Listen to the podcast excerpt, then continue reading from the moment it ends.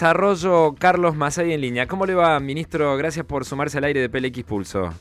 ¿Qué tal, Federico? ¿Qué tal el equipo de Radio Pulso? Bien, muy bien. Tiramos la, toalla con el tema del IFE. Digo, ya, no hay margen para la ilusión de que el IFE tenga una tercera cuota también en Córdoba.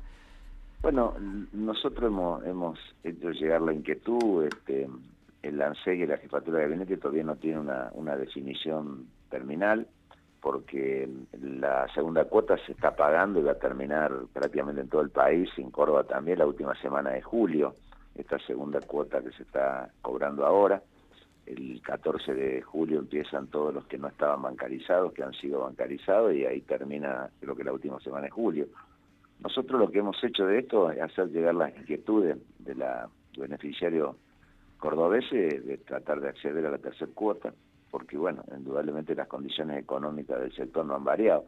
Esta es una decisión nacional que por supuesto tiene, digamos, este, la decisión dentro del, presidente lo que expresó y es por supuesto jefatura de gabinete y ANSES, que yo no sé si la decisión va a ser tan tan inmediata porque tienen tiempo para llevar adelante este tema, seguramente otras provincias han hecho llegar las inquietudes, las deben estar analizando, pero como vos bien dices, este, bueno, nosotros hacemos lo que tenemos que hacer. Las expectativas, está claro de que son son son pocas en el sentido de que había una hay una decisión muy firme del, del, del, gobierno de, llevar adelante esto en, la, los que están en fase 1 de la, de la cuarentena. Ministro Mariano Bergero lo saluda, ¿qué tal? ¿Cómo le va? Buen día. ¿Qué tal, Mariano? ¿Cómo te va? Bien, bien, muy bien. Eh, Quería preguntarle, eh, ¿cómo se hace para suplir, obviamente que sé que es una respuesta difícil, los 7.400 millones que no van a estar en Córdoba o posiblemente no están en ese, en ese monto? Digo, ¿cómo, cómo hace, eh, sé que su cartera está obviamente muy ocupada en ese tema, que tiene también obviamente una batería de, programas para tratar de, paliar la compleja situación, pero bueno, la verdad que el monto es muy importante y era un, auxilio eh, muy necesario para muchísimas familias cordobesas. No, indudablemente que e, es, ese, esos 7.400 millones de pesos no hay manera de suplirlo desde los gobiernos provinciales. No, no, no, no tenemos bajo ningún punto de vista el presupuesto para llevar adelante.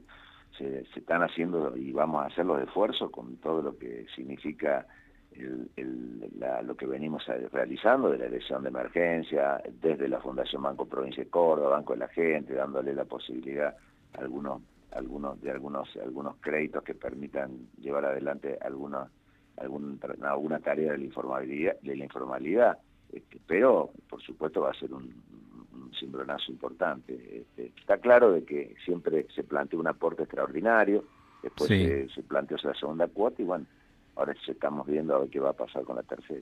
Carlos, eh, en este tiempo de, crisis, eh, eh, ¿ha vuelto también la, modalidad del bolsón, digamos, como se lo conocía hace tiempo? Yo sé que ustedes han trabajado para, bueno, de alguna manera erradicarlo y hacerlo sin, digamos, la entrega de, de ayuda. De mercadería. Exactamente, que, que, no tenga esta intermediación, pero digo, la crisis ha hecho que, que, bueno, que la provincia tuvo que volver a esa práctica más vieja que era la entrega de productos en mano a, sectores vulnerables?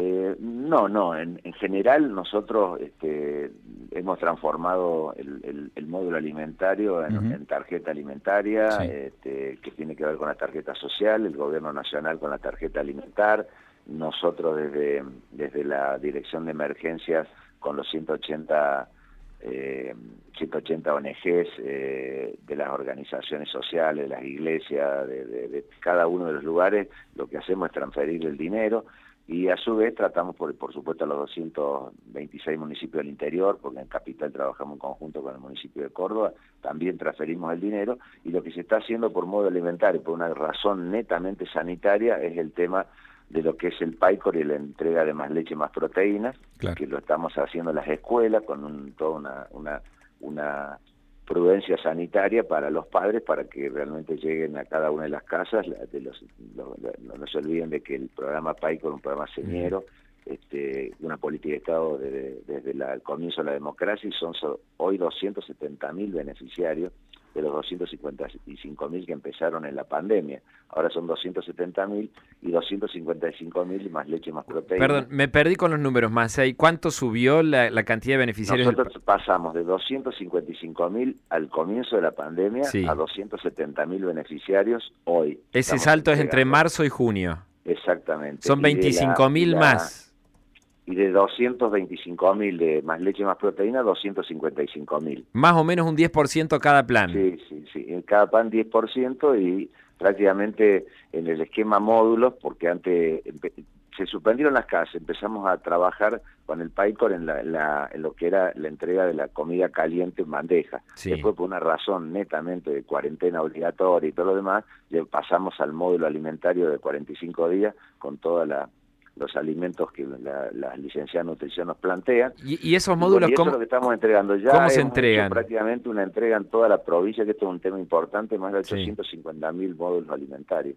¿Y cómo los entregan esos módulos? ¿Los hacen...? Eso, eh, eso nosotros hacemos el, eh, en cada una de las escuelas, está el listado, la, la directora este, y por supuesto todo el equipo del gabinete social hacen los llamados a, la- a cada uno cuando se empieza la, la entrega en cada una de las escuelas, a las, a las, eh, a las familias y el jefe de familia Va a la escuela. haciendo una cola de tres metros, todo el tema va a la escuela, ahí le entregan el módulo, Ajá. firma y se lo lleva a la casa. ¿Y esta, esta, esta ampliación del universo asistido, cómo se dio? ¿Gente que se anotó, fue- pidió la ayuda en el tra- durante el sí, transcurso? sí, del- se fueron, claro, se fueron anotando ya, ya también este, en febrero, siempre cuando in- se ingresan a las clases hay un pedido de, de, más, de más ingreso, digamos, al, al PAICOR, eso también pegó un salto y nosotros, por supuesto, recibimos a través de las directoras, este, a través, por supuesto, de la de lo que es la, la Secretaría General de Gobierno, donde está este, coordinando el PAICOR y desde el Gabinete Social, estamos recibiendo indudablemente que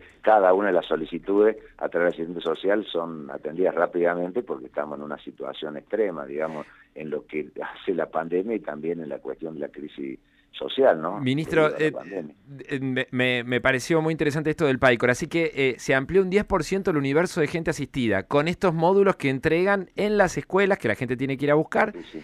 y, y no es la comida hecha, ya preparada. No, no, no, lamentablemente. Es no un paquete de arroz, la ahí sal. tendríamos un problema porque tenemos que llevar las, eh, las empleadas del, del PAICOR a las escuelas y bueno. claro, todo sería este tema. inviable. Este, eh, digamos, esto lo maneja también, nosotros nos- tenemos todo un asesoramiento del COE como corresponde, ¿no? Para no cometer errores. Le ent- entregan, digo, la mercadería en- envasada, un, un arroz, sí, sí. Un, un paquete de... Todo, las lentejas, el- to- todo lo que la licenciada nutrición dice, es, es un módulo muy nutritivo que tiene, digamos, este, un planteo de 45 días de alimentos para cada uno de los chicos. Bueno, ministro, muchas gracias por estos minutos con PLX Pulso. Bueno, gracias a ustedes, muy amable. Un gusto, hasta la próxima. El ministro